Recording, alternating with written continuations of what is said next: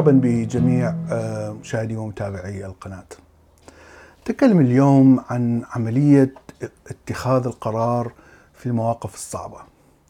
عندما تتوقف الحياة في مفترق الطرق وهذه الطرق تكون في اتجاهات متعاكسة.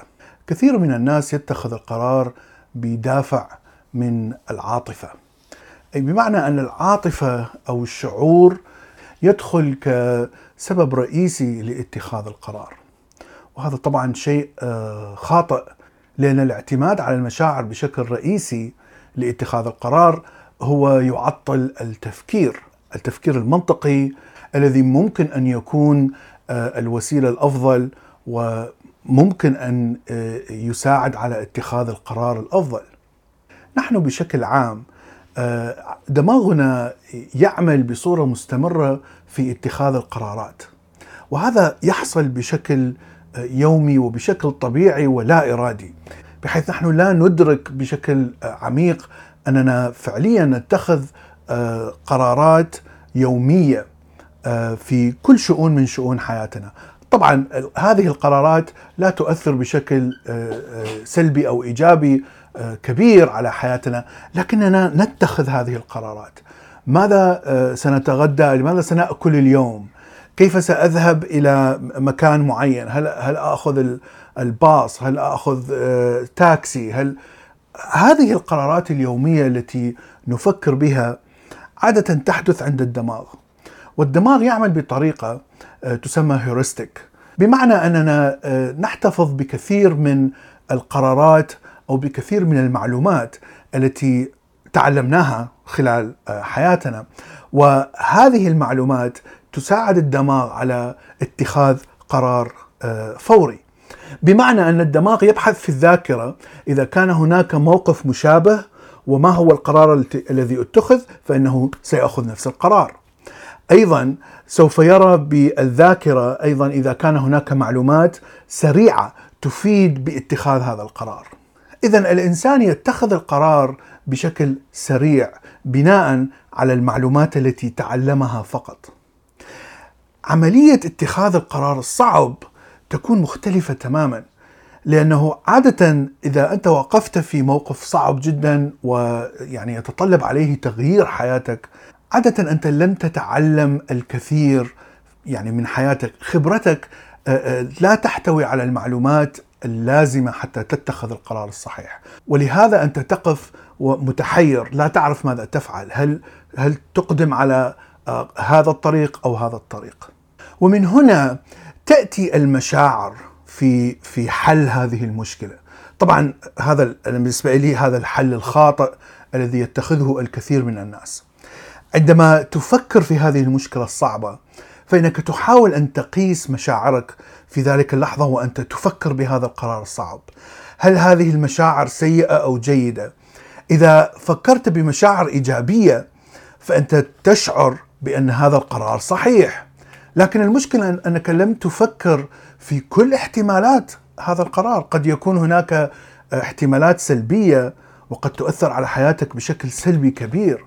لكنك لم تفكر بهذا لأنك آه، ركضت وراء المشاعر. طبعا أنا صادفني هذا الموقف عدة مرات. كل إنسان آه، سوف يصادفه موقف صعب ومفترق طرق في الحياة عدة مرات في حياته. أتذكر آه، هناك كان قرار مهم جدا عندما انتهيت من دراسة الماجستير في العراق فالآن انتهت الخدمة العسكرية انتهت الدراسة آه، كان عمري تقريبا 25 سنة آه، عندي خبرة جيدة في البرمجة آه، لكني لا أرى أن هناك مستقبل في العراق. كان ذاك الوقت في الحصار والاقتصاد كان منهار تماما بالإضافة إلى الإرهاب الفكري اللي كانت تمارسه الحكومة في ذلك الوقت. كان هناك عدة طرق إما أن أخرج خارج العراق وأحاول أن أبدأ حياتي من الصفر أو أبقى في العراق أجد عمل معين وأتزوج ويصبح عندي أولاد ويصبح تصبح هذه هي حياتي. فلاحظ الفرق الكبير بين هذين الطريقين. هناك كثير من السيئات في في كلا القرارين. آه، أنا لم أكن آه، مرتاح، لم أكن سعيد في في العراق، كنت أكره المجتمع، كنت أكره آه، أكثر مثاليات المجتمع، كنت لا ديني لم أكن ملحد لكن كنت لا ديني كنت رافض كل الأديان الإبراهيمية. فكان من الصعب جدا أن أتزوج امرأة متدينة ويعني أخفي عنها أنني لست متدين.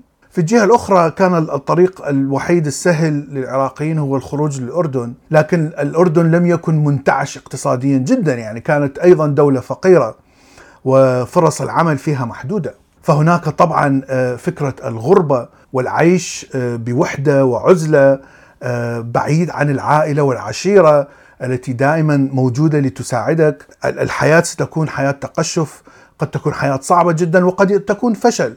قد لا أستطيع أن أجد أي عمل وأضطر للعودة. فإذا كان هناك كثير من المشاكل في كلا القرارين. في النهاية أعتقد أني فكرت بمشاعري. فكرت فقط بأنني أكره هذا البلد وأكره هذا المجتمع ويجب أن أخرج لأنني لا أتحمل. لكني لم أفكر في تبعات آه، الحياة آه، في عزلة وفي في وحدة وفي ظروف صعبة. يعني هذا كان شيء آه، غير مهم بالنسبة لما أشعره في ذلك الوقت. طبعا في الأردن يعني عشت حياة آه، صعبة جدا. أول سنة كانت صعبة جدا بحيث لم أكن آكل آه، طعام جيد كلحوم في ذلك الوقت إلا آه، خلال عدة أشهر لأني لم أملك المال لكن حياتي تحسنت كثيرا بعد عدة سنوات في الأردن وعندما وجدت عمل أفضل بكثير. وفي ذلك الوقت شعرت أن هذا القرار هو الصحيح الذي اتخذته بخروجي من العراق وحتى تعرفت على مجموعة صغيرة من الملحدين والعلمانيين واللادينيين هناك وشعرت ب لأول مرة في حياتي بأني متواصل مع مجموعة من البشر آه، تفكر مثلي. نعود إلى اتخاذ القرار. فهنا أعتقد أن المشكلة بالنسبة لي طبعا أن في مرحلة الطفولة لم نتعلم أن نفكر ونتخذ قرار بشكل آه، عقلاني ليس بشكل آه، مشاعر وغرائزي. لأن هذا الشيء آه، عادة ضد الطبيعة الإنسانية. كما ذكرت الدماغ يحاول أن يجد قرار سريع لا يأخذ الوقت لاتخاذ القرار. هذا الشيء حصل في مرحلة التطور. عندما تطورنا في ملايين السنين الدماغ لا يعني يفكر ثم يقرر هل هذا الشيء جيد أو لا جيد، طبعا حتى نتفادى الخطر عندما ترى حيوان مفترس أنت لا تفكر هل هذا حيوان مريض أو حيوان معافى، هل سيقتلني ام أم سيجرحني؟ طبعا أنت تفكر بأن هذا حيوان مفترس يجب أن أهرب، فطريقة التفكير في الدماغ آه، تعتمد على آه، هذا الأسلوب الذي تشكلنا به خلال ملايين السنين. اذا حتى نفكر وبشكل منطقي خاصة طبعا للقرارات الصعبة يجب أن نجبر دماغنا على التفكير بشكل غير غريزي. فأعتقد أن هذا الشيء ممكن أن نتعلمه ونحن أطفال. أنا أتذكر في العراق عندما نشأنا كنا نتعلم أن الكبار يعرفون كل شيء وأعتقد أن هذا الشيء يعني عام في كل في كل مكان.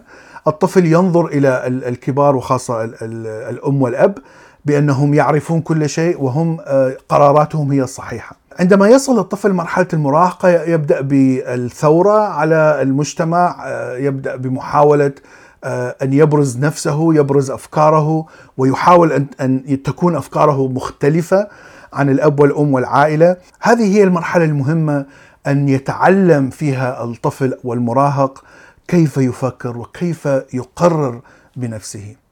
مع الأسف في العراق لم نتعلم هذا الشيء، يعني كنا نتعلم بأن الأطفال والمراهقين آه، مخلوقات غبية جدا ويجب أن لا تفكر ويجب أن آه، تتقبل النصيحة والمشورة والحكمة من الكبار مهما تكون حكمة الكبار خاطئة. تعلمت هذا بعد سنين طبعا من خبرتي في الحياة أن عندما كنت طفل أو مراهق هناك كثير من القرارات الخاطئة التي آه، يعني فعلها الأهل وأنا وافقتهم آه، لأني يعني لم أكن أفكر في اتخاذ القرار. ولهذا أنصح كل إنسان عندما يقف على مفترق طريق في الحياة أن يفكر بشكل هادئ بشكل عميق بعيدا عن المشاعر بعيدا عن الأحاسيس التي تثير الغضب أو الحزن. ويحاول أن يجد ما هي الأشياء الإيجابية أو والسلبية في كل آه، قرار يتخذه، في كل طريق سوف يسلكه، وعندئذ يستطيع أن يوازن كل هذه السلبيات والإيجابيات ويستطيع أن يقرر بشكل منطقي وعقلاني.